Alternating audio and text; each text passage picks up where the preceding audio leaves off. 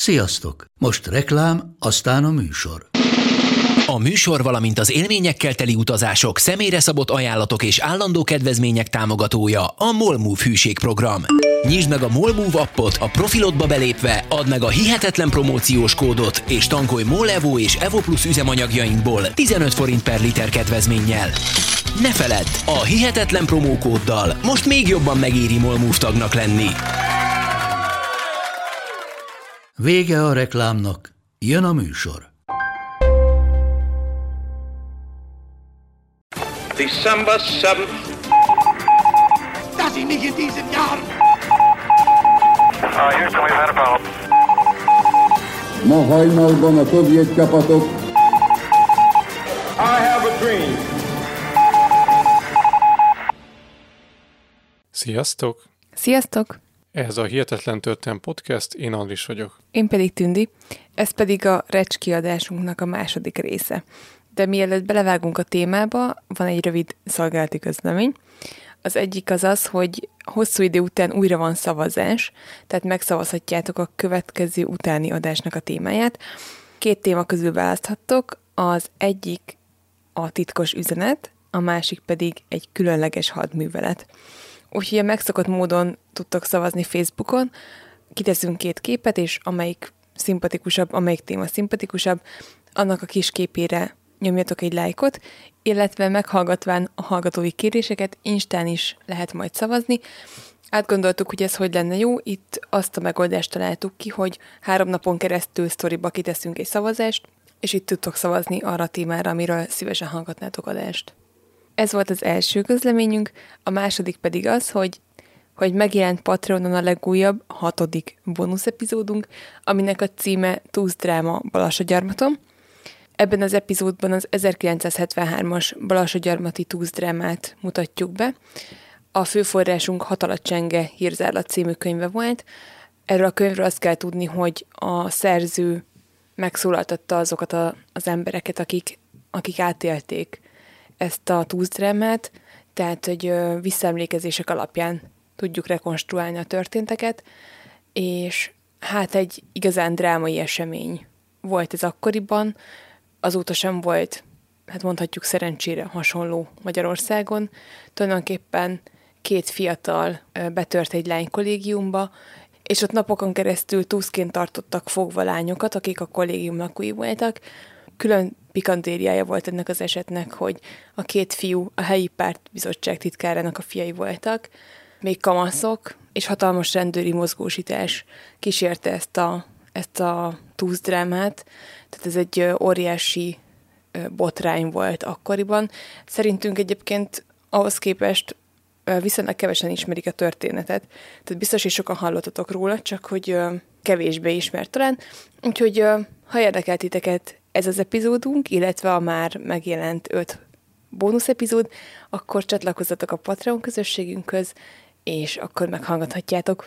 Illetve itt is megragadjuk az alkalmat, hogy megköszönjük azoknak a támogatóinknak a támogatását, akik már csatlakoztak a Patreon közösséghez, és segítik a Hihetetlen Történet Podcast működését. Köszönjük szépen! Köszönjük, és akkor most vágjunk is bele a mai témánkba, ami ugye a Recski adásnak a folytatása lesz. Ugye az előző részben már jó pár szempontot megnéztünk a táborral kapcsolatban, megnéztük a politikai hátteret és a motivációt, megnéztük az embereket, akik bekerültek a táborba, őket milyen indokkal hozták ide, beszéltünk a táborban történt kegyetlenségekről és az élelmezési problémákról. Aki esetleg nem hallgatta volna meg az előző adást, annak mindenképpen javasoljuk, hogy azt tegye meg, és csak azután hallgassa meg ezt a mostani 52. adást. És miről fogunk ma beszélni? Legutóbb már előrevetítettük, hogy ma miket fogunk érinteni. Beszélni fogunk további emberi történetekről, besugókról, szökésekről, és beszélünk majd arról is, hogy egyáltalán hogyan lehetett túlélni Recsket, milyen túlélési stratégiák voltak. Nem is húzzuk tovább az időt, vágjunk is bele. Kezdjük a nehezebb tartalommal, ami kevésbé felemelő. Ezek a Recski táborban történt kegyetlenkedések. Ugye már az előző adásban beszéltünk arról, hogy például volt olyan kvázi kínzási mód, hogy vizes gödörbe állítottak napokig foglyokat, illetve volt egy büntetőbrigád, amit létrehoztak azoknak a raboknak, akik hát a rendszer szemében különösen kegyvesztettek lettek, vagy fenyegetőnek érezték, de ezen kívül voltak még más módszerei is az ávósoknak arra, vagy az AVH-soknak arra, hogy kínozzák az embereket, ez egyik ilyen volt a gúzsba kötés. Hogy el tudjuk képzelni, hogy nézett ki ez a kínzási módszer, majd teszünk be a fotomontázsunkba egy olyan képet, amin ez látszik, azért ugye ejtsünk róla pár szót. Az úgy nézett ki, hogy az illetőt, akit gúzsba kötöttek, leültették a földre, és ráparancsoltak, hogy húzza fel a térdeit, majd kulcsolja át a térdeit a kezeivel. Ekkor a rabnak összekötötték a két lábát, és az összekulcsolt kezét a lába előtt. Ugye ez egy nagyon kényelmetlen pozitúra volt, tehát ugye ez már pár perc után ez igencsak fájdalmas volt, de ezután még egy körülbelül 1 méteres rúdat is áttoltak a rab térdhajlata alatt, és megdöntötték az illetőt, tehát hogy így oldalra fekve dőlt el a megkötözött ember. És az, hogy ez mennyire kényelmetlen volt, az jól látszik abból, hogy a rabok egy jó része 30-60 perc gúzsbakötés után elájult a fájdalomtól. A másik gyakori következménye ennek a gúzsbakötésnek pedig az volt, hogy a rabnak nem jutott elegendő mennyiségű vér a karjába és a lábába, úgyhogy a végtagjai teljesen elzsibbadtak és elkékültek, és miután eloldozták őt, utána még 1 órával később is alig tudott járni a szerencsétlen, mert ugye kiment a vér a végtagjaiból. A gúzsbakötésnek volt egy rekordere is a táboron belül, bizonyos dr. Benkő Zoltán, aki összesen 111 órát töltött gúzsbakötésben. A büntető brigád tagjaként azon kapták Benkőt, hogy külsős híreket olvasott, de persze nem külsős hírekre kell gondolni, hanem ahogy már korábban említettük, a büntető brigád tagjai teljesen el voltak szeparálva a többi rabtól, így nem is tudtak velük érintkezni, nem is tudták, hogy mi történik a tábor többi részében, és Benkőnek az egyik barátja egy papírfecnén híreket juttatott be a büntető brigádba, de lebuktak, így Benkő Zoltán büntetése napi 5 óra gúzsbakötés volt, 2 héten keresztül. Ugye így még nem jön ki a 111 óra, de ő még szorgosan gyűjtötte a gúzsbakötések büntetését az ott töltött évei során, úgyhogy így jött összesen ki a 111 óra gúzsbakötéses büntetés. Ő maga egyébként azt mondta, hogy azért bírta olyan jól valószínűleg a gúzsbakötést, mivel magasabb volt, hosszabbak voltak a végtagjai, és amikor gúzsba kötötték, akkor volt annyi játéka, hogy kicsit tudott úgy helyezkedni, hogy ne zsibbadjon el annyira a lába és a végtagjai, úgyhogy egész jól tűrte ezt a fajta kínzást. Természetesen a gúzsbakötéssel kapcsolatban is utólag az ávósok másképp emlékeztek arra, hogy mi történt valójában. A Böszörményi féle recskről szóló riportkönyvben a riporter kérdezte az egyik volt ávóst, hogy mit tud a gúzsbakötésről. Így hangzott a beszélgetés. Azt hallottam, hogy Csete József alatt jött szokásba az úgynevezett gúzsbakötés. Mit tud maga erről? Mire az AVH-s? Erre egyértelműen nemet mondok, mert nem volt ilyen. Nem volt gúzsbakötés? Nem volt. Erre parancs nem volt, ilyen nem volt. Lehet, hogy másút volt, de nálunk nem. Egy másik AVH-s pedig úgy emlékezett vissza, hogy maximum 5-6 perc gúzsbakötés volt engedélyezve, és nem tud arról, hogy órákra gúzsba kötöttek volna embereket. Habár az ávósok utólag ezt nyilatkozzák, azért tudjuk, hogy elég durva túlkapások is voltak. Egy Kis Dániel nevű rab például a kézfejét veszítette el egy ilyen gúzsbakötés során. Kis a fogdára került, ahol az egyik AVH-s megrakta a kályhát, majd a gúzsba kötött rabot úgy fordította, hogy annak a kézfeje majdnem hozzáért ehhez a túlfűtött kályhához. Kis Dániel szólt egy idő után, hogy borzasztó forró és hogy mozgassák arrébb, de az AVH-st ez nem érdekelte, és még akkor sem cselekedett, amikor Kis rabtársai figyelmeztették az ávost, hogy pörkölődik a keze Kisnek, és hogy borzasztó bűz terjeng az egész barakban. Az események következtében Kisnek elégett az egyik kézfeje, amit részben amputálni kellett. Az AVH-s orvos, aki a műtétet végrehajtotta, csak annyit mondott, miután Kis kézfejét egy vödörbe dobta, hogy maga sem fog többet zongorázni. Az egyik rab, Tabódi István, a táborban tudatosította magában, hogyha kiszabadul, akkor papnak szeretne állni, és ezt így mesélte el utólag. Már akkor tűnődtem, hogy pap leszek, és tömprengtem azon a problémán, hogy ebben a világban tulajdonképpen melyik a nagyobb erő, a rossz vagy a jó, hogy a szeretet egyáltalán győzhet-e a rosszal szemben. Az őrségnek volt egy pártitkára, mindenki úgy hívta, hogy vágott nyakú, mert itt elől volt egy forradás a nyakán, aki kegyetlen ember volt. Egy alkalommal a fogdában voltam. Kinyitotta a fogdát, és azt mondja nekem: Tabódi, ha én a maga kezébe kerülnék, maga hány bört nyúzna le rólam? Mondom neki: egyet sem. Nézze, én keresztény ember vagyok, nekem mindenkit szeretnem kell. Azt mondta nekem: maga engem is szeret? Mondtam: szeretem magát. Erre nekem esett, iszonyúan megvert, és berúgott a zárkába, és még utánam kiabált: még pimaszkodik? A következő őrségváltáson, ami 4 óránként volt, megint jött, megkérdezte tőlem: Tabódi, még mindig szeret engem? Mondom: szeretem magát. Megint jól összevert, berúgott a zárkába. Az éjféli őrségváltáskor is jött, és megparancsolta, hogy hajoljak előre, és fogjam meg a bokámat. Nála volt a gúzsba kötésnél használt seprűnyél. Megkérdezte, hogy szeret engem? Mondtam, hogy szeretem magát. Teljes erővel végigvágott a fenekemen. Kérdezte tőlem: még mindig szeret engem? Akkor arra gondoltam, ha még egyet ütsz, megöllek itt helyben, de azt mondtam neki: szeretem magát. Erre leeresztette a botot, és láttam rajta, hogy borzasztóan elszégyelte magát. Másnap reggel kiszólított a zárkából, és egy számomra elképzelhetetlen szabálysértést követett el, mert megkért, hogy mossam fel az irodáját, és ott volt a vajas kenyér és zöld paprika, és csendesen azt mondta nekem: menjen, egye meg. És attól kezdve az az ember mindenütt megvédett, és soha nem engedett hozzám nyúlni senkit.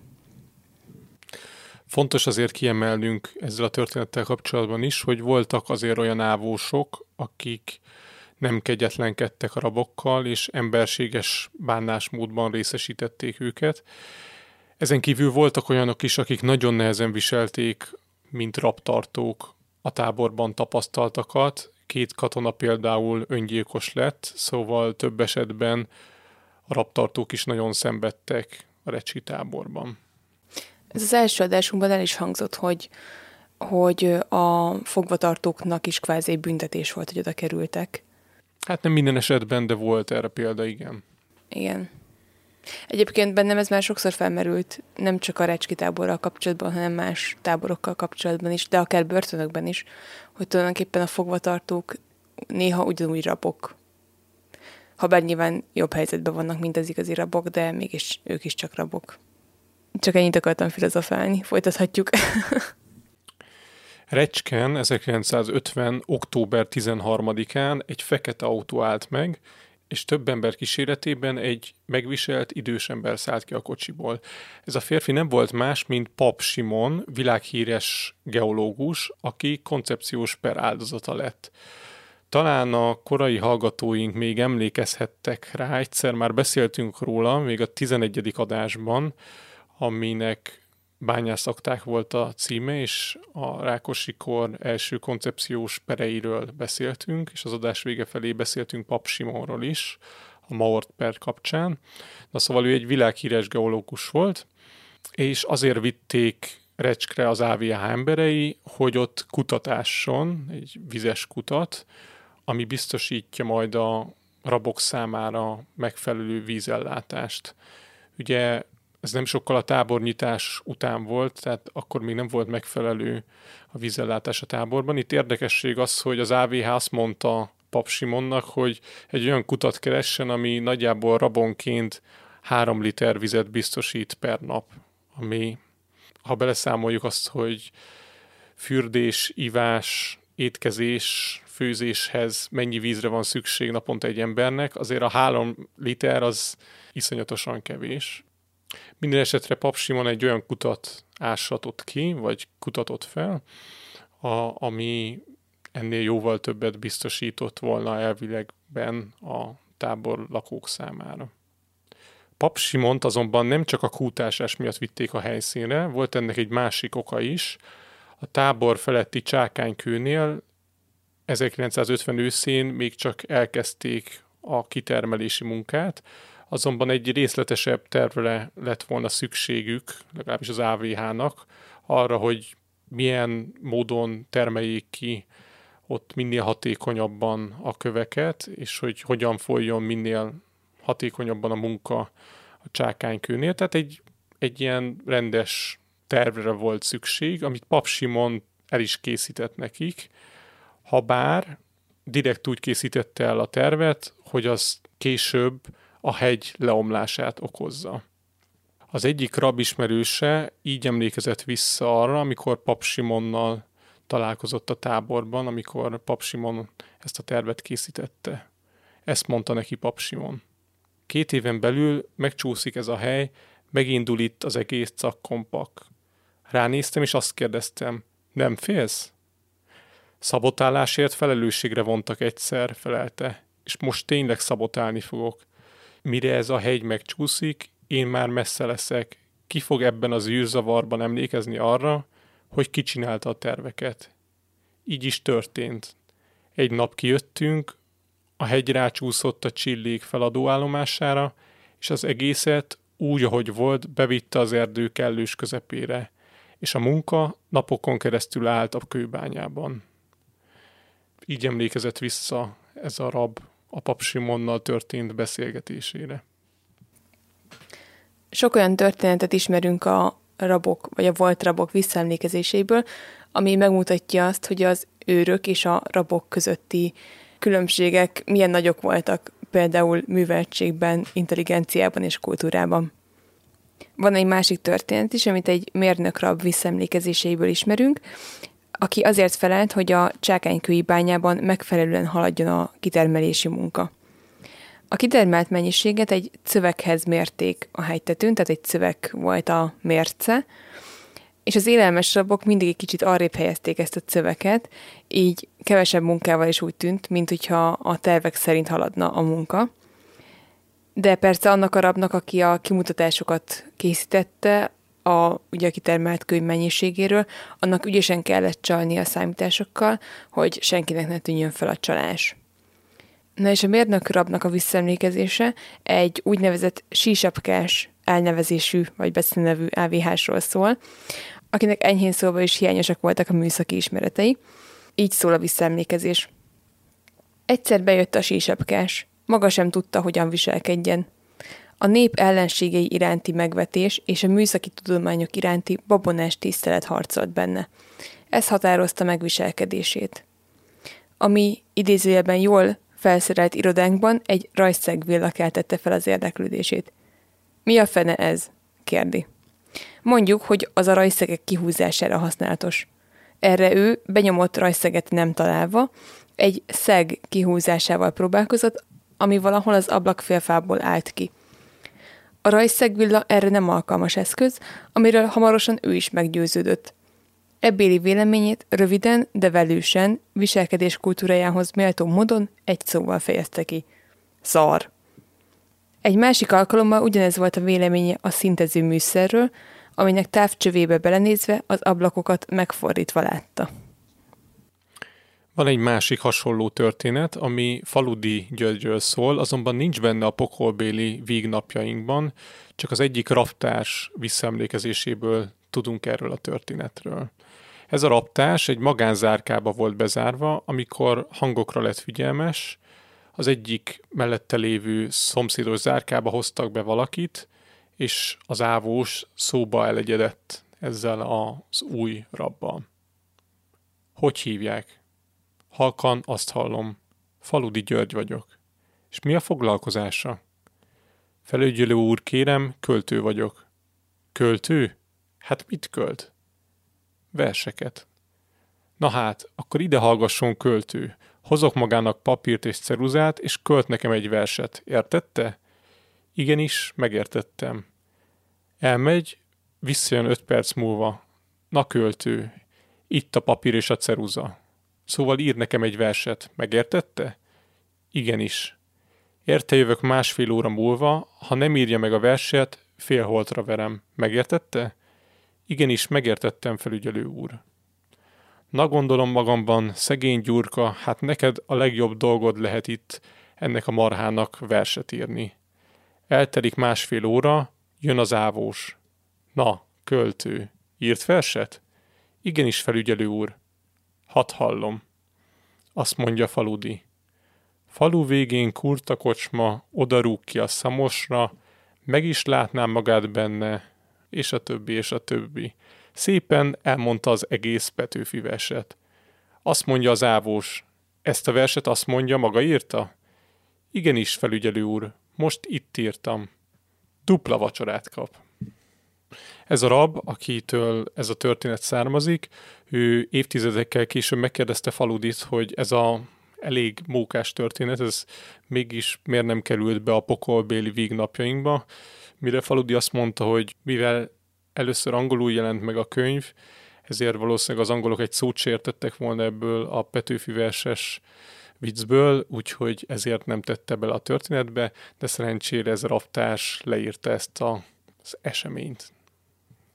A raboknak nem csak az őröktől kell tartaniuk, hanem volt egy nagyon komoly besúgóhálózat is a táborban.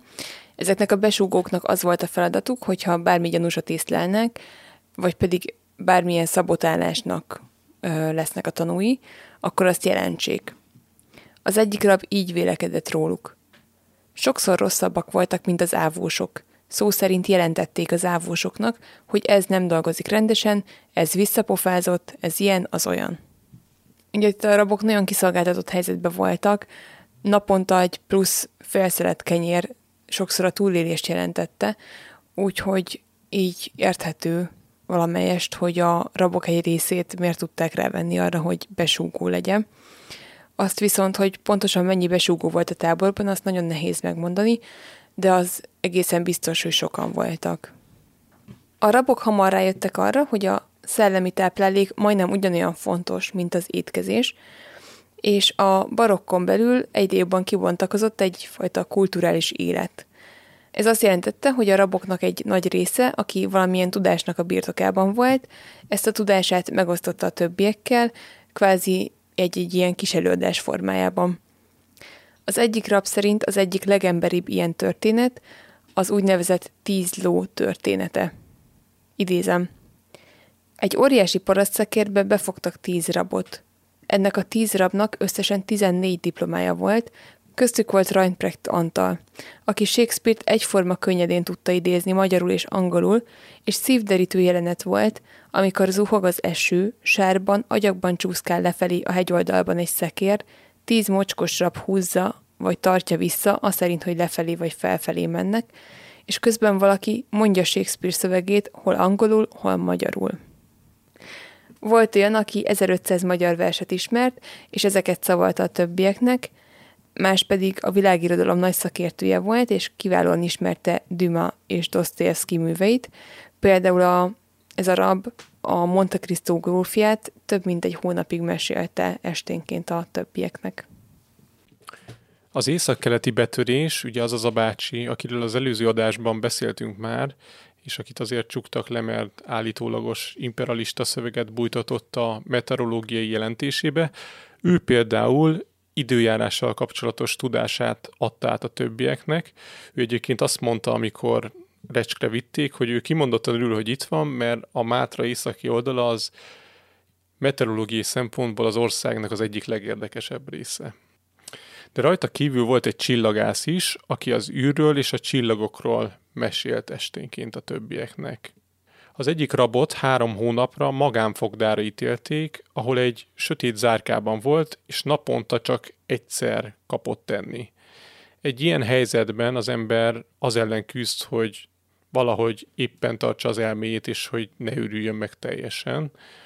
Egyetlen társaság ennek a rabnak csupán egy egér család volt, akiknek mindig adott abból a kevésből is, amit ő kapott, ételt, hogy eltartsa ezt a kis egér családot, és hogy legalább legyen valamilyen szintű társasága.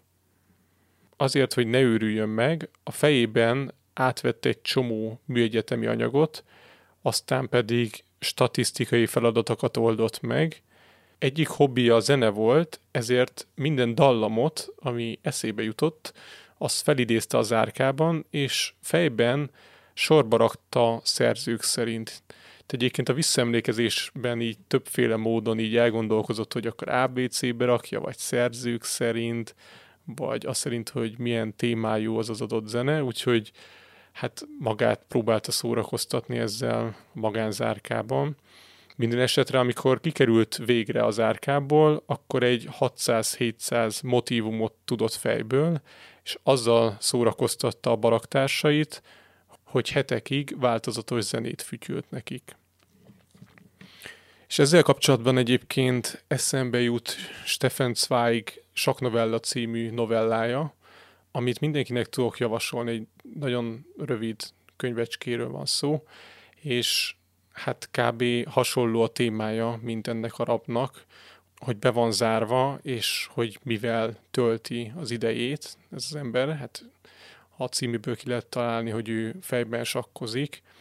Ugye az nem a rákosi korszakban játszódik, hanem a náci Németország idején. Úgyhogy mindenkinek javaslom, hogy olvassa el, mert az egy jó képet ad arról, hogy milyen dolgok játszódhatnak le a fejében egy ilyen pórul járt rabnak.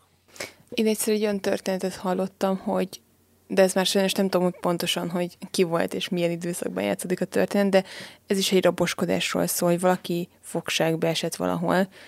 Bocsánat, tényleg semmi konkrétumot nem tudok, de tök érdekes, hogy ő egy golfozó volt, és fejben játszott le golfmeccseket, és amikor szabadult, akkor javult a játéka, mert hogy fejben pontosan lejátszotta azt, hogy kiviszi a labdát, suhint, mert előtte ugye kezébe veszi az ütőt, suhint, és hogy hova megy a labda. Szóval nagyon sokszor vizualizálta ezt magánál, és javult a játéka.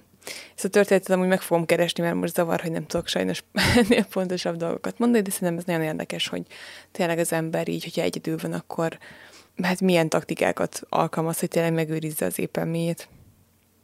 Volt a táborban egy 16 éves falusi gyerek, aki azt mondta a táborban a rabtársainak, hogy nagyon boldog azért, hogy ide kerülhetett, mert ülhetne az iskolában is, ahol semmit nem lehet tanulni, de recskén az ország legjobb szakemberei a legkiválóbb nevelést adják neki.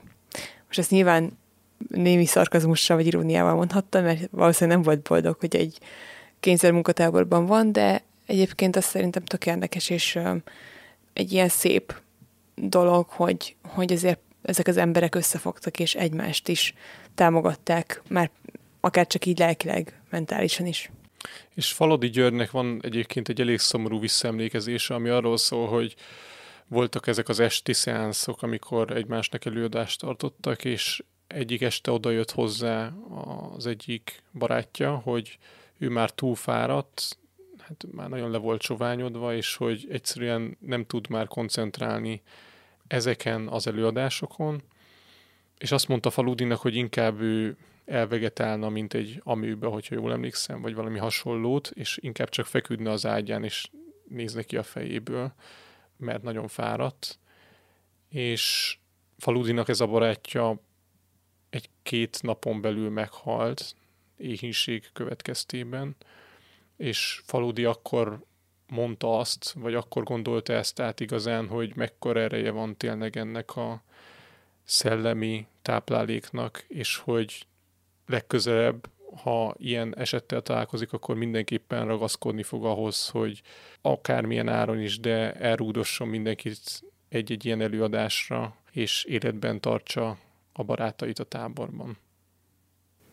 A szellemi életük művelése mellett a raboknak az is fontos volt, hogy a külvilágból híreket szerezhessenek, ami természetesen nem volt könnyű, mert hogy az AVH-sok szigorúan ügyeltek arra, hogy semmilyen hír ne jusson el a rabokhoz. De a rabok mégis találtak egy olyan módszert, amivel híreket tudnak szerezni. Eleinte a bányamester kabát zsebéből lopták ki a Szabad Nép című újságot, de ez nagyon kockázatos volt, úgyhogy egy más módszerhez folyamodtak, ami hát meglehetősen drasztikus módszer. Ehhez tudni kell azt, hogy a tábor valamennyi csatornája, mert szennyvíz csatornája, egy közös árokba ömlött, onnan pedig a patakba. És a derítőhöz, ahova nem láttak le az őrtoronyból az ábihások, egy külön felvigyázót állítottak, egy rabot, aki idős volt, majdnem süket, és csak egy lába volt, ő egy volt tüzérezredes volt, akit az ábihások nem tudtak már másmilyen munkára befogni, úgyhogy neki az volt a feladata, hogy figyelje ezt a derítőt. Ez a tüzérezredes egész nap a derítő mellett állt, és ezt a nyílást nézte, és hát itt látta, hogy mi folyik le a szennyvíz csatornán, és itt most egy kicsit gusztustalan rész jön, mert arról kell beszélnünk, hogy a rabok és az őröknek a széklete az elég jól megkülönböztethető volt ugye egymástól, nyilván itt a táplálkozásbeli különbségek miatt. Tehát az őröki az úgy nézett ki, mint egy átlagos végtermék, a raboké pedig híg volt és másmilyen színű. És ez az öreg rab mindig az őrök ürülékét várta, mert azzal együtt jellemzően megjelent egy negyed vagy nyolcad lap Szabad Nép is, hát ugye ezt használták WC-papírnak. Ez az idős rab pedig a mankójával kihalászta ezt a papírdarabot, majd éjjel a derek alatt megszárította, és így másnap el tudták olvasni a rabok az újságban nyert hírtöredékeket. Úgyhogy hát nagy nehezen, de a latrinán keresztül valamennyi hír eljutott hozzájuk. Ami egyébként tényleg brutál drasztikus, hogy így halázták ki, úgymond szó szerint a híreket, de elszeperálva a külvilágtól nagyon fontos volt, hogy valamennyi hírmorzs eljusson hozzájuk, már csak azért is, mert az AVH-sok álhírekkel bomlasztották a hangulatot. Pontosan, rendszerint olyan híreket terjesztettek, hogy például Varsóban lázadás tört ki, Rákosi ellen merényletet követtek el, vagy kialakult egy kínai-orosz konfliktus. Az AVH ezekkel a hamis hírekkel azt a hamis reményt akarta kelteni a rabokban, hogy közel a szabadulás ideje, és hogy legyenek a rabok bizakodóbbak.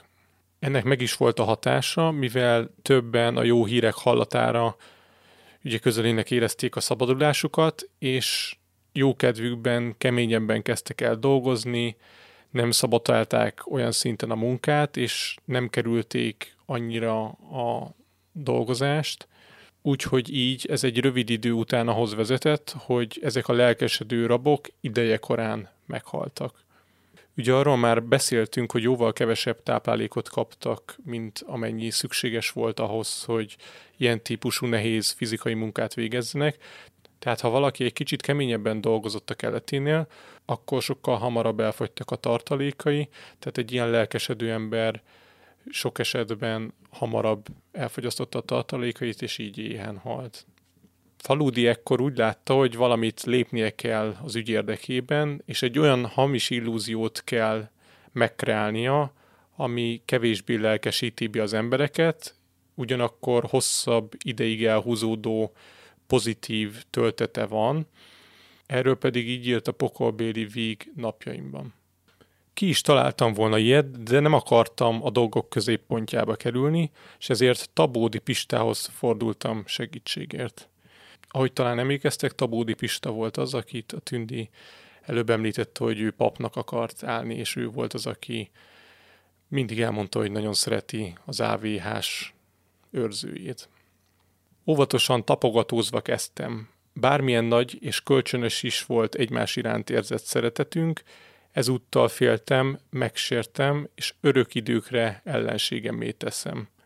Arról beszéltem ugyanis, hogy üdvös lenne, ha Szűz Mária mielőbb megjelennék neki a kályha tűz fényében, lehetőleg aznap este, legkésőbb másnap. Azt szugeráltam, hozza tudomására a Szent Szűz, hogy étkezésünket hamarosan feljavítják, jövendője meg továbbá, hogy a rendszer mához egy esztendőre, karácsony táján önmagától vérontás nélkül összeroppan, és a jövő szilvesztert mindannyian családunk körében ünnepelhetjük. Attól féltem, nekem ugrik, amint ott ült a kályhánnál, és egy pillanatig zavarodottan tekintett maga elé. Aztán magához húzott és megölelt. Másnap délelőtt az egész táborban elterjedt a hír, hogy Szűz Mária megjelent Pistának a faparás glóriájában, és jövő karácsonyra otthon leszünk. A hírt mindenki boldogan hallgatta, az ateistákat beleértve, akik megtiszteltetésnek vették, hogy az Isten kegyelme rájuk is kiterjedt. Így írt erről Faludi a Pokolbéli Vígnapjaiban, és alig ha nem egy ilyen típusú cselekedettel több tucat ember életét menthették meg. 1951 terén meglepő esemény történt, ugyanis ekkor történt az első tömeges szabadulás, szám szerint 34 internált szabadult ki a táborból. Az, hogy mi volt az indok a szabadon engedés mögött, az nem teljesen világos, de több mint valószínű, hogy mind a 34 embert csak azért engedték el, vagy úgy engedték szabadon, hogy cserébe besúgóként kellett tevékenykedniük az AVH részére, és erre onnan következtethetünk, hogy volt egy 35. ember, akit viszont nem engedtek el szabadon, és az ő visszaemlékezéséből gyaníthatjuk, ami így hangzik. Lakatcsörgésre riadtam fel, 2 ávós rohant be a barakba, és a nevemet ordították. Magamra kapkodtam a ruháimat, és az ávósok már is taszigáltak ki a hideg éjszakába a törzsépület felé. Csak hamar bevezettek egy szobába. Itt ugyanaz a 2 ávós nyomozó fogadott, akik aznap délelőtt kihallgattak. Egyikük kisvártva megszólalt. Akarja látni az anyját? E primitív kérdésre hirtelen minden álom kiszállt a szememből, valami elszántság töltött el, és minden szótagot megnyomva válaszoltam. Ki ne szeretné látni az édesanyját? Az ávós ezúttal kertelés nélkül tért rá a tárgyra. Hajlandó lenne-e ön számunkra felderítő tevékenységet végezni? Még be se fejezte, már is rávágtam, nem. A 2 ávós pár másodpercnyi tanácstalanság után ordítozni és fenyegetőzni kezdett. Itt fogsz megdögleni, volt az első prognózisuk, nem minden alap nélkül. Ezt a rabot Benkő Zoltánnak hívják, ő volt az egyetlen rab ezek szerint, aki nemet mondott a felajánlásra, a többi 34 embert pedig szabadon engedték, tehát ők valószínűleg elvállalták, vagy legalábbis rábólintottak az ajánlatra. Igen, ezt nem lehet pontosan tudni, érdekes, mert több forrásból készültünk az adás során, és az egyik forrás az egyértelműen azt sugallta, hogy ők mind valószínűleg besugók lettek, míg egy másik forrás arra utalt, hogy simán lehet, hogy mindenki azt mondta, hogy nem. Tehát itt nem lehet tudni, minden esetre furcsa az, hogy egy emberről tudunk, aki biztosan azt mondta, hogy nem, és ő a táborban maradt. Ez a szabadulás volt tehát 1951 telén, de utána közel 2 évig nem történt tömeges szabadulás, viszont jelentős változást hozott 1952 nyara, amikor hivatalosan elrendelték központilag, hogy vizsgálják felül a korábbi internálási döntéseket. Ugye az első adás során már beszéltünk arról, hogy akik itt vannak a táborban, azok szinte 100%-ig úgy voltak odazárva, hogy semmilyen bírói határozat nem volt arra, hogy ők mit vétettek. Jobb esetben kaptak egy internálásról szóló papírt, de sokak még az sem. Úgyhogy ennek a hiányát kezdték el felülvizsgálni 52 nyarán. Az igazi változást azonban Sztálin halála hozta meg 1953-ban, amikor a nyártól kezdve folyamatosan kisebb-nagyobb csoportokban engedték haza az internáltakat. Ez az országos rendeletnek volt köszönhető, miszerint az internáló táborokat be kellett csukni és feloszlatni. Természetesen egyik szabadult sem beszélhetett a táborban történtekről, mivel államvédelmi titoknak számított a tábor működése, tehát így büntetőjogi kategóriába sorolták azt, hogyha valaki beszélt arról, hogy mit tapasztalt Recsken. Ha valaki beszélt arról, hogy mit látott, akkor akár 10 év börtönbüntetést is kaphatott. Egyébként nem mindenki szabadult Recskről, volt, akiknek annyira súlyos volt a vétségük az állam szemében, hogy őket bíróság elé állították, és a legtöbb esetben elítélték. Szerencsésnek volt mondható az, akiknek a kiszabott büntetését csökkentették azzal az idővel, amennyit a rab már eltöltött a különböző táborokban. Ugye itt nem csak recsikre kell gondolni, hanem előtte, ha Kis Tarcsán volt, vagy a déli internáló táborban. De azt fontos azért látnotok, hogy tényleg voltak olyanok, akik recskről nem szabadultak teljes mértékben, hanem még további 1-2 évig különböző börtönökben voltak. Amikor a rabok fogságba kerültek, akkor vagy le kellett adniuk a személyes tárgyaikat, ezeket pedig csak nagyon ritka esetben kapták vissza, például a gyűrűk és a pénztárcák szinte kivétel nélkül eltűntek az AVH raktáraiból, úgyhogy ezeket sajnos már nem lettek viszont. A szabadulás pedig sokszor megterhelő volt a rabok számára lelkileg is, mert amikor hazaérkeztek, akkor gyakran nem azt fogadta őket otthon, amire számítottak. Például volt valaki, aki először az édesanyját látogatta volna meg a lakásán, de a lakás ajtaján már nem volt kiírva a neve az ajtóra, és kiderült, hogy az édesanyja már meghalt, és a temetőben látta meg a sírját, tehát hogy már nem találkoztak életében.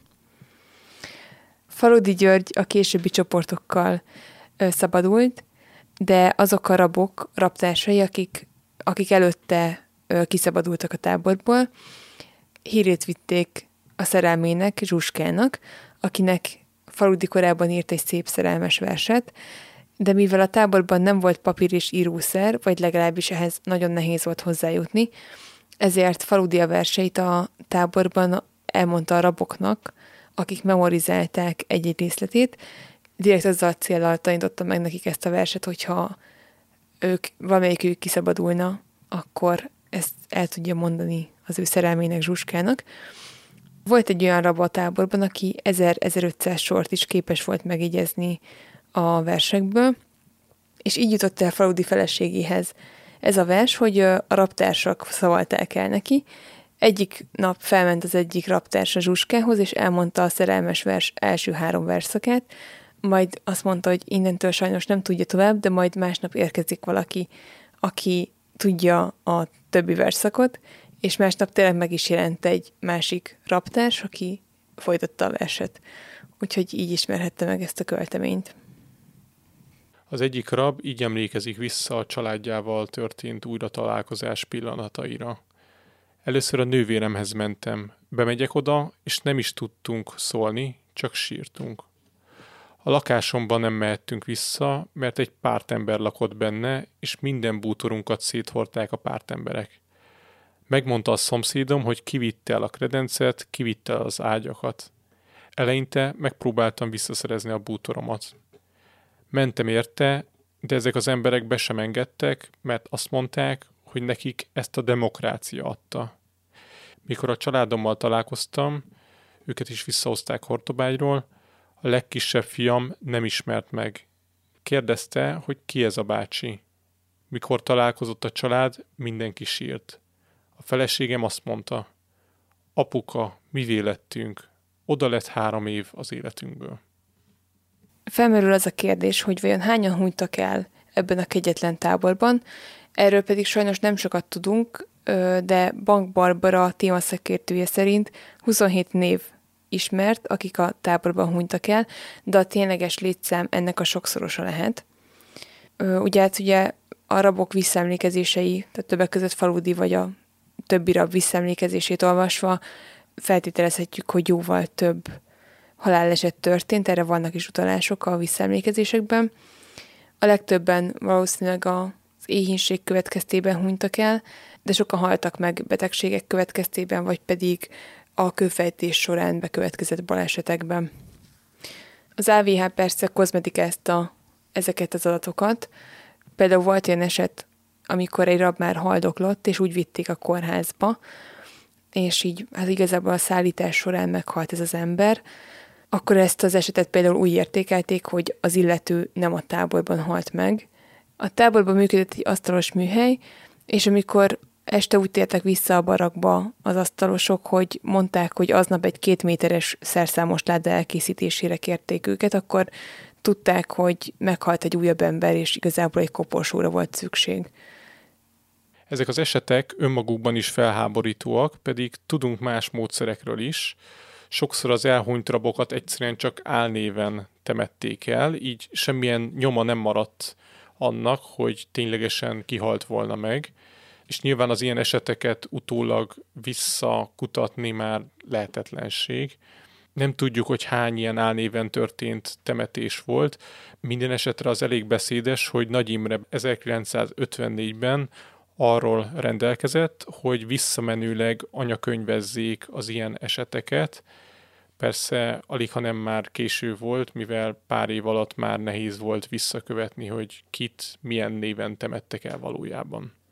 A recski tábor kiürítése után a helyszín pár évig üresen állt, és létrejött egy terv arra, hogy a helyszínen majd egy katonai laktanyát építsenek. A terv ismeretlen okokból sosem valósult meg, egy biztos, hogy 1957-ben az épületeket és a tábort teljesen lebontották, majd nemzeti emlékhely került a helyére. Az adásra készülve azt láttuk egyébként, hogy ezt a nemzeti emlékhelyet a következő pár évben fel fogják újítani, tehát ki is írtak egy tervpályázatot, amit meg is nyert már valaki, és a látványterveket meg is lehet tekinteni az interneten, de akit érdekel az emlékhely, annak javasoljuk, hogy látogasson el oda, mert most is működik ott egy kiállítás, és meg lehet nézni a volt barakok helyét és a tábor területét. Recskről az egyik rab így nyilatkozott az őt kérdező riporternek. Hogy mi volt Recsk? Emberi eltévejedés. A barbarizmus újjászületése a 20. században. A 19. században ilyen nem volt. A 20. században az első világháborútól kezdve, Hitlertől, Sztálintól kezdve ezek a dolgok mindig lehetségessé váltak. A korlátlan hatalom birtoklása ezt természetszerűen lehetővé teszi. Van valami garancia arra, hogy ez nem fordulhat elő még egyszer? Garancia akkor lenne, hogyha egy olyan generáció nőne fel, akik az ilyesmit teljesen megvetnék, akiknek az emberi érték fontosabbá válna minden másnál. Amíg ez nincs, addig én nem látok semmiféle garanciát. Még mielőtt rátérnénk a recskkel kapcsolatos szökésekre, előtte szeretnénk elmondani, hogy milyen filmet, könyvet ajánlunk azzal kapcsolatban, hogyha valaki érdeklődik a téma iránt. Ugye többször már említettük Böszörményi Géza a Recsk című könyvét, ami egy interjúgyűjtemény, ez fenn van a YouTube-on is részben, úgyhogy azt ott meg tudjátok hallgatni. Ezen kívül Faludinak a Pokolbéli Vígnapjaim című könyvét javasoljuk, valamint a téma kapcsán Bank Barbara gyakorlatilag bármelyik könyvét, ő a téma jeles kutatója. Ezen kívül Györgyi Aladárnak van egy Lágerhumor című könyve, ami egy kicsit humorosabb oldalról próbálja beállítani az itteni történéseket. Egyébként őt azzal is vádolták, amikor Recskre került, hogy a spanyol polgárháborúban katonákat toborzott Frankónak. Az már másik kérdés, hogy a spanyol polgárháború alatt Györgyei csupán 11 éves volt, úgyhogy ennyi valóság alapja volt ennek a vádnak. És vannak filmek is a témában. Ezzel kapcsolatban a Szökés című filmet ajánljuk, és pár éve készült a Foglyok című film, ami szintén a szökés témakörével foglalkozik, viszont egy teljesen más szemszögből. Ott egy család életét láthatjuk, akiket elég durván befolyásol az, hogy a recski táborban szökések történtek. És akkor most térjünk rá a szökésekre. A tábor fennállása során összesen 4 szökésről vagy szökési kísérletről tudunk. Az első egy bizonyos Dobi Józsefhez köthető, aki pár hónappal a tábor megnyitása után egymagában megszökött. Ekkor ebben az időben még jóval lazábban őrizték a tábort, mint a későbbi időszakban, úgyhogy akik később próbálkoztak, nekik már sokkal nehezebb volt megszökniük a táborból. Miután Dobi József megszökött, retorzióként Recskre vitték az apját és a sógorát is, és amikor ezt Dobi megtudta, hogy a családtagjait bevitték, és a 17 éves húgát is letartóztatással fenyegetik, akkor feladta magát. Ezt követően az ávósok véresre verték a szökött rabot, majd visszaszállították a táborba, és a többi rabnak hangsúlyozták, hogy Dobi József miatt kapnak napokig csak fél adag kosztot, ezután pedig vesszőfutásra ítélték, ugye erről beszéltünk az elején, hogy ez volt az, amikor két oszlopban felsorakoztak a rabok, és ütniük kellett azt, aki középen végigmegy. És így voltak olyan rabok, főleg a kápók, akik a vesszőfutás során még az ávósoknál is jobban megverték Dobi Józsefet, mert hát ugye miatta kaptak fél adag ételt. Ezt követően elszállították őt a táborból, és a következő 3 évre börtönbe vetették, az apja és a sógora pedig a táborban maradtak, a sógora pedig sajnos nem is élte túl a tábor körülményeit. Majdnem 1 évet kellett várni a következő szökésre, ami 1951. május 20-án történt, és 8 rab vett benne részt. Erről tudjuk a legtöbbet, úgyhogy mindjárt be is avatunk titeket a részletekbe, de előtte fontos még megemlítenünk, hogy a május 20-ai tömeges szökést követően az ávósok és a besugók mindenhol újabb szökést vizionáltak.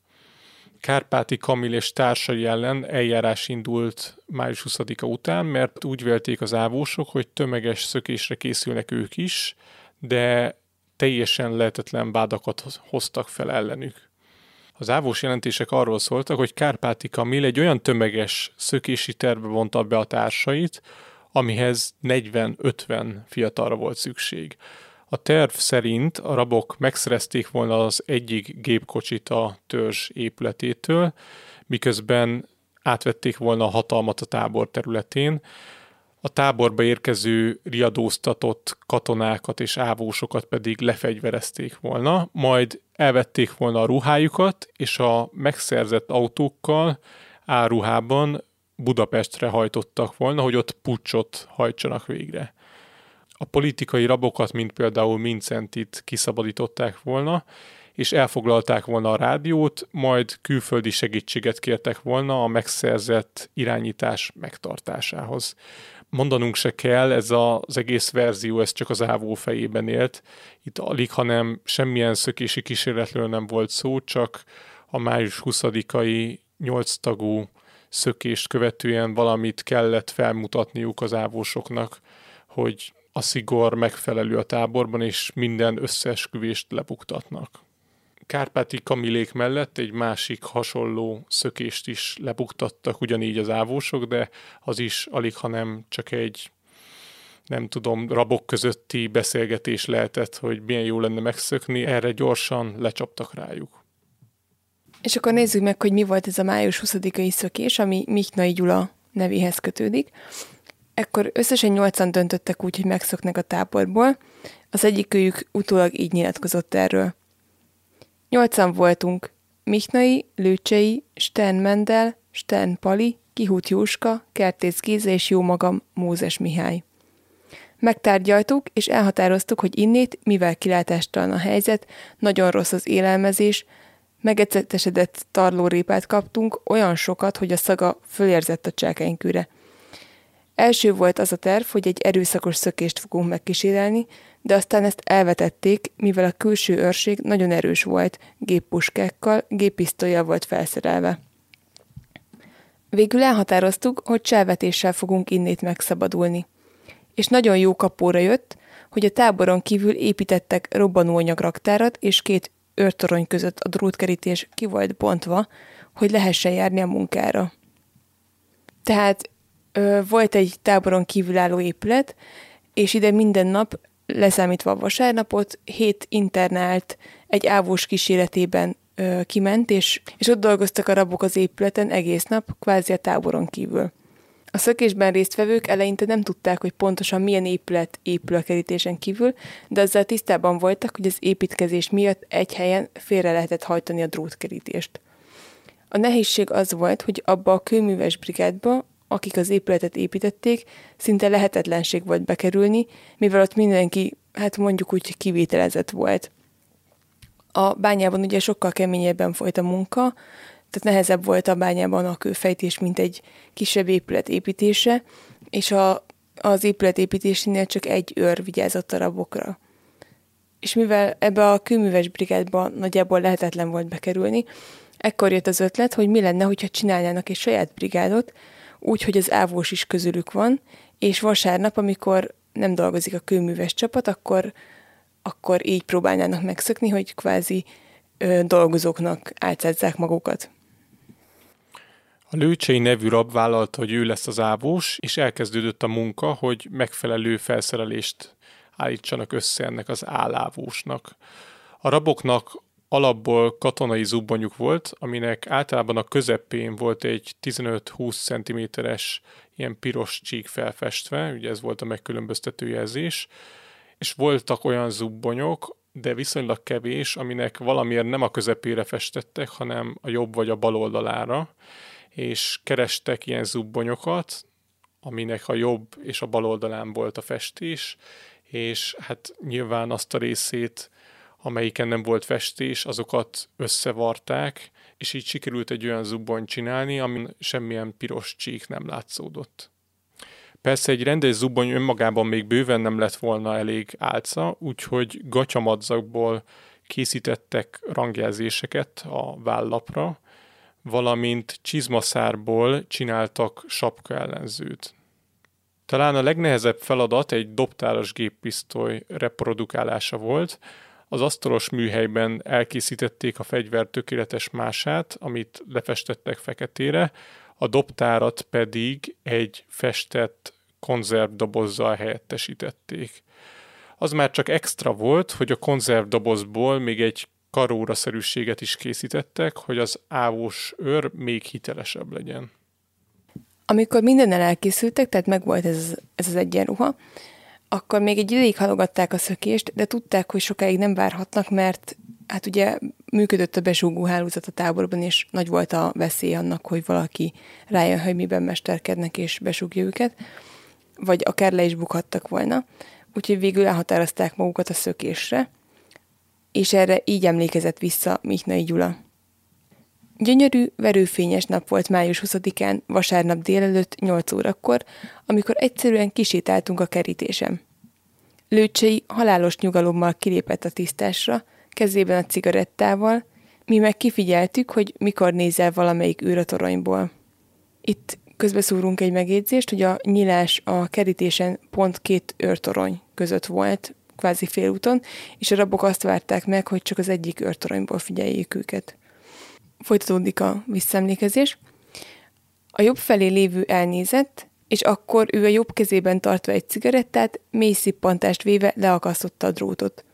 100-szor elpróbáltuk, 9 métert tudott menni, és akkor eldobta a cigarettacsikket. Kihúth kiugrott. Ez meg volt beszélve, és elkezdte keresni a csikket. Tény, hogy a szem a mozgást követi. Az őr a toronyból, aki felénk nézett, automatikusan őt nézte. Ekkor Lőcsei meg tudta tenni a következő 9 métert, és akkor már csak hátulról lehetett látni. Így sikerült kijutniuk a kerítésen, és hát a beöltözött ávós mellett a többieknek is volt egyfajta álcájuk, úgy néztek ki, mint hogyha tényleg egy munkacsoport tagjai lennének, volt náluk kőhordó, trógli és malteros vödör is. A kerítés után, amikor ugye elhagyták, fegyelmezetten haladtak egészen az erdőig, ekkor mindent eldobtak és örültek a szabadságnak. A baj viszont az volt, hogy a szököttek közül többen annyira örültek, hogy nem tudtak logikusan gondolkozni, mert előtte megbeszélték, hogy észak irányba haladnak majd, hiszen a csehszlovák határ csak 35 kilométer volt, de helyett a csapat két részre oszlott, és csak 3-an mentek észak irányba, Michnai, Mózes és Lőcsei, a többiek pedig déli irányba menekültek az ország belseje felé. A szökés után nem sokkal Michnai felmászott egy fára is, hogy a távolból megnézze, hogy észrevették-e az eltűnésüket, de úgy látta, hogy a táborban teljes a nyugalom. Michnaiék 3-an egy ideig egy közeli patakmederbe mentek, azért, hogy az üldöző kutyák elveszítsék a nyomaikat, majd kitartóan futottak 15 kilométert, ezután nyugatnak fordultak Kis Terenye irányába. A kezdeti erőltetett iramnak meg is lett az eredménye, mert amikor Kis Terenyénél átlépték az országutat, és egy kilométerrel később visszanéztek, akkor látták, hogy az országúton hatalmas autósor jelent meg, és teherautókról ugráltak le a katonák és más fegyveres személyek kutyákkal. Tehát az első zárógyűrűn túljutottak, mert elég gyorsan mozogtak.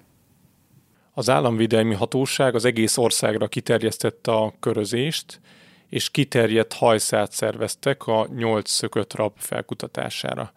Egyes források szerint ezekben a napokban nem kevesebb, mint 30 000 államvédelmi erő kereste a rabokat, ami egy egészen megdöbbentő szám.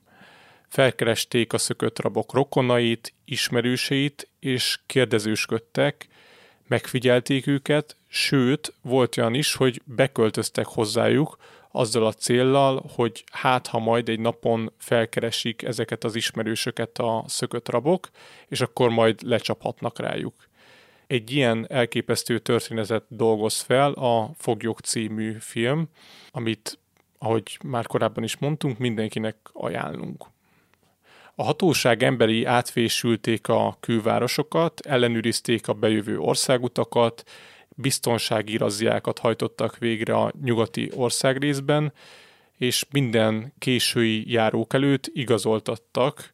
Mindezek ellenére ki volt kötve, hogy nem szabad azt terjeszteni, hogy honnan szöktek meg a rabok, ugye mivel a recski tábor léte az országos szinten is titkos volt. Tehát az AVH emberei tudtak róla, hogy létezik a tábor, és mit kell tudni róla, de egy sima közrendőrnek nem volt semmilyen tudomása erről a munkatáborról. Michnaiék Budapest irányába tartottak, úgy, hogy jellemzően éjszaka meneteltek, és nappal pihentek. Útközben nehéz volt élelmet szerezniük, de egy cigánytól csizmáért és néhány ruhadarabért kaptak ételt, később pedig egy erdésszel találkoztak, aki szívesen segített nekik. Az első napokban egyébként rabruha volt rajtuk, ugye, ami rendkívül feltűnő volt, úgyhogy új ruhákat kellett szerezniük.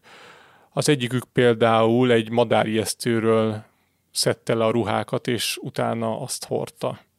Buják környékén nézeteltérés támadt a 3 rab között. Mózes Kosdra szeretett volna menni, mivel ott volt egy ismerőse, és ott akarta pár napig meghúzni magát és felerősödni, míg Michnai és Lőcsei Budapest irányába szerettek volna tovább menni, így ketté vált a 3 fős csoport. Ekközben a másik csapat, akik ugye délre tartottak, ők is szétváltak, és hát igazából minden nap elfogtak valakit a rabok közül. Ugye május 20-án történt a szökés, az első elfogás pedig 3 nappal később történt, és azután szinte naponként elfogtak egy-egy újabb rabot, tehát azok, akik délre mentek, azok kevésbé voltak sikeresek a szökésben. Eközben Mózes eljutott Kosdra, és meghúzta magát a falu szélén egy agyagbarlangban, majd beüzent az ismerősének, aki ki is jött érte, és abban állapodtak meg, hogy inkább majd csak este menjen be a faluba, mert most hemzseg a környék a katonáktól és a rendőröktől. Mózes tehát ott várta az est leszálltát a barlangban, de szerencsétlenségére a közelben játszó gyerekek labdája begorult a barlang szájába, és felfedezték a rabot, értesítették a rendőröket, így Mózest elkapták. Ami egy érdekessége ennek a szökési történetnek és ennek az elfogásnak, hogy azok a rendőrök, akik elfogták Mózest és kihallgatták, ők teljesen meglepődtek azon, hogy létezik a recski munkatábor, ugye eddig ők se tudtak róla, és ez is kiderült, hogy az egyik rendőr volt iskolaparancsnoka is Recsken fogoly, miközben az adott rendőr azt hitte erről az illetőről, erről a volt iskolaparancsnokról, hogy ő nyugatra diszidált. Tehát az AVH-hoz tartozó tábor létéről a rendőröknek fogalmuk sem volt, és a körözést is úgy adták ki a rabokra, hogy köztörvényes bűnözőkről van szó, tehát hogy a rendőrség ebben a hídben körözte ezeket az embereket.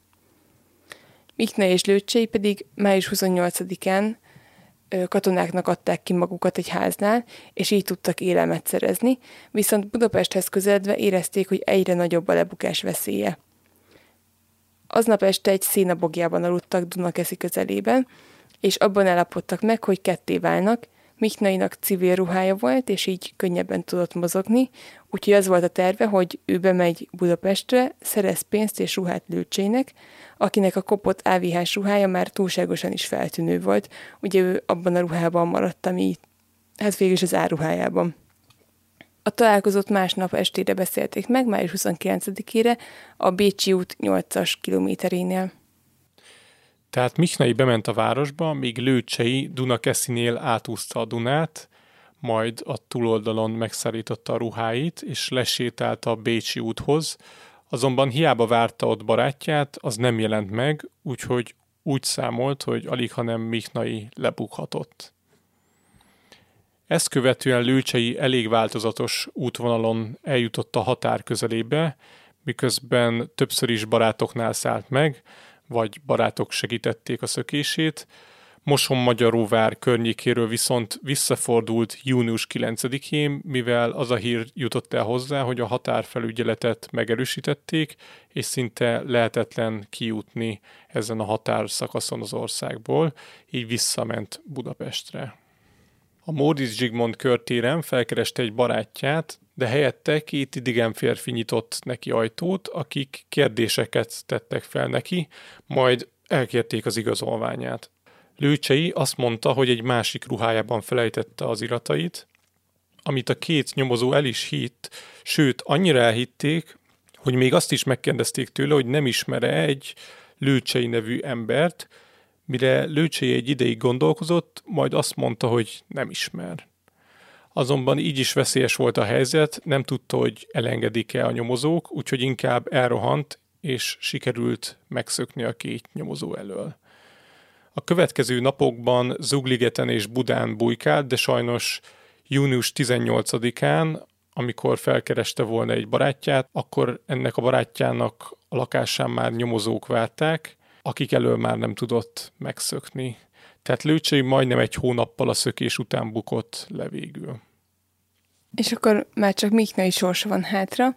Arról nincs információ egyik visszaemlékezésben sem, hogy miért nem ment el a bécsi úti találkozóra. Minden esetre pár nap Budapesten tartózkodás után celdömölk érintésével leutazott a nyugati határhoz. Vonattal ment, egyszer majdnem le is bukott a vonatúton, de megmentett őt a lélek jelenléte. Répcelaknál állt a vonat, mert csak egy vágány volt, és be kellett várni egy másik vonatot, így egy kicsit leszállt, hogy édességet vegyen magának az állomáson, és amikor sétált vissza a vonathoz, akkor látta, hogy a vonat tele van határőrökkel, akik igazoltatják az embereket.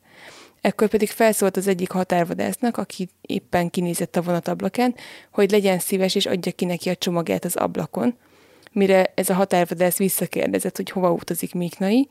Erre ő azt mondta, hogy Csapodra, a szomszédos faluba. És hát igazából az volt a szerencséje Michnainak, hogy Sopronba járt katonaiskolába, és a környéken gyakran gyakorlatoztak, ezért elég jó helyismerete volt, és így ki tudta magát vágni, tehát ez így hiteles sztori volt, hogy csak a szomszéd faluba ugrik át vonattal. Hogyha nem ismerte volna annyira a környéket, akkor valószínűleg lebukhatott volna. Úgyhogy hát Répcelakon szállt le, ahol felkereste egy volt internált ismerősét, akik azt mondták neki, hogy már várták, és meg is lettek volna sértődve, hogyha nem megy el hozzájuk. Másnap az ismerősének az apósa mellé állt, hátára vette egy zsákot, Michnai kezébe nyomott egy kapát, és így kezdtek el gyalogolni Répcelakról az erdőben a nyugati határ irányába, ami körülbelül 20 kilométerre van Répcelaktól. A határ közelében az após visszafordult, és innentől Michnai egyedül folytatta az útját. Nagycen közelében ért el a drótkerítést, ahol még 2-3 botlódrótos aknát hatástalanított, majd átjutott a határzáron. Mivel Burgenland, ahova átszökött, még szovjet megszállás alatt állt, ezért Michnai gondolt egy nagyot, és elég egyedi úton jutott el Bécsbe, ami sokkal egyszerűbb módja volt, mint hogyha gyalogolt volna. Felszállt egy olyan osztrák vonatra, ami egy bizonyos szakaszon Kópházánál belép a magyar területre, ahol felszállnak a határőrök, és a vonat lépcsőjén figyelik, hogy nem száll le fel senki. Majd ez a vonat Sopron érintésével elhagyta az országot, úgyhogy a határ átkelőhelynél a határőrök leszálltak a vonatról. Tehát gyakorlatilag egy osztrák felségterületű vonaton utazott, ami egy rövid szakaszon belépett Magyarország területére. Michnai szerzett magának egy osztrák újságot, egy Wiener Kurirt, és azt olvasta a vonatút során, sőt, még össze is mosolyogott a határon felszálló egyik határőrrel. Ő persze nem tudta, hogy ki mosolyog rá, és így nem volt annyira gyanús, és így Michnai végül eljutott a bécsi angol zónába. Azonban ott nem olyan fogadtatás várta, mint amire számított.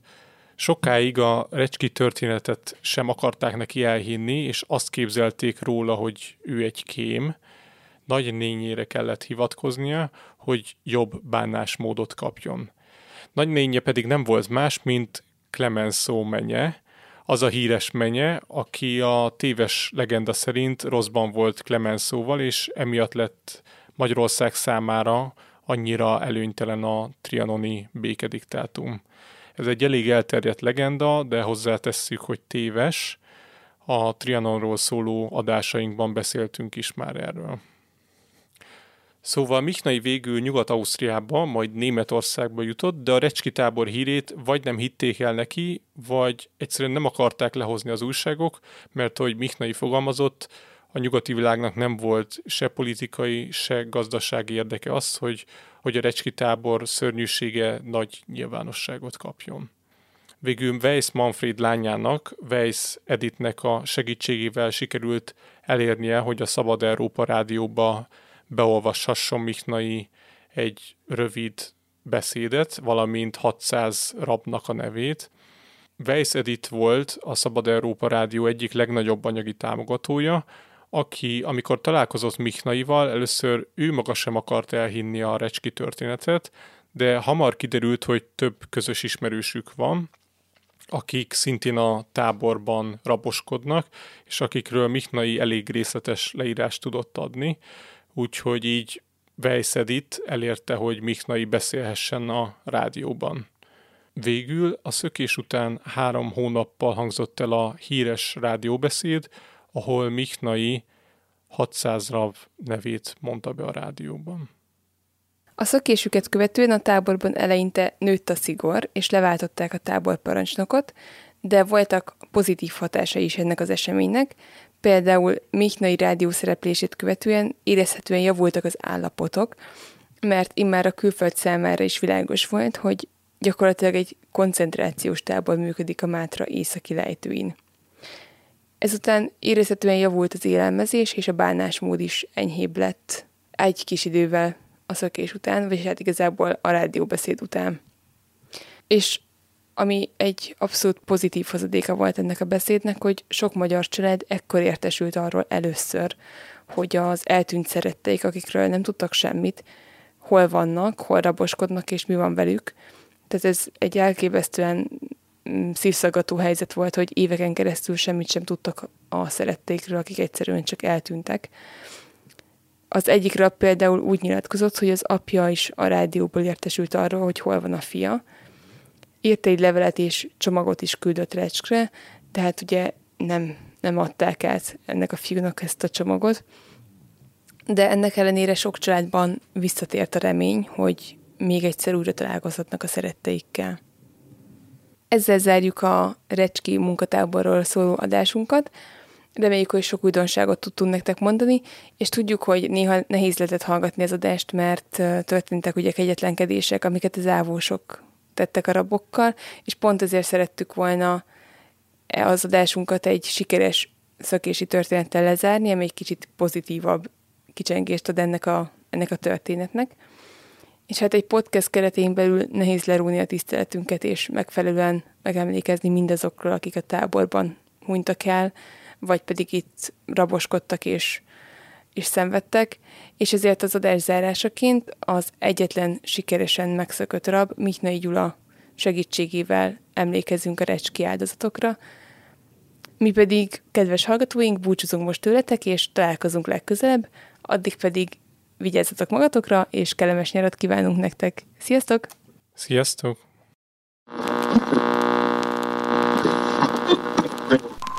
Itt a Szabad Európa Rádiója, a 13, 16, 19, 25, 31, 41 és 49 méteres rövid hullámon, valamint a 417 méteres középhullámon. Nevem Michnai Gyula. Egy hónappal ezelőtt többet magammal megszöktem egy magyar kényszermunkatáborból Recskről. Szökevény társaimat elfogták, isteni szerencsének köszönhetem, hogy az országos hajtóvadászat elől megmenekültem. De a kommunista diktatúra fogságában továbbra is ott szenvednek sorstársaim, név szerint. Abranko András, Ackermann Herman, Adamics István, Akteleki Béla, Agócs István, Ajtajai Károly, Ajtonyi Károly, Albrecht János, Alföldi Károly, Alföldi Károly, Altán László.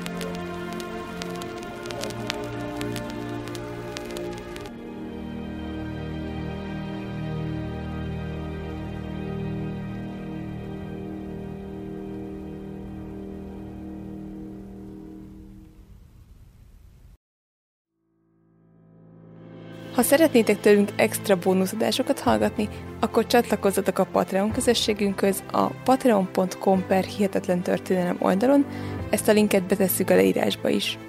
Kövessetek minket Facebookon és Instagramon, ahol az adások mellett sok egyéb történelmi érdekességet is megosztunk veletek.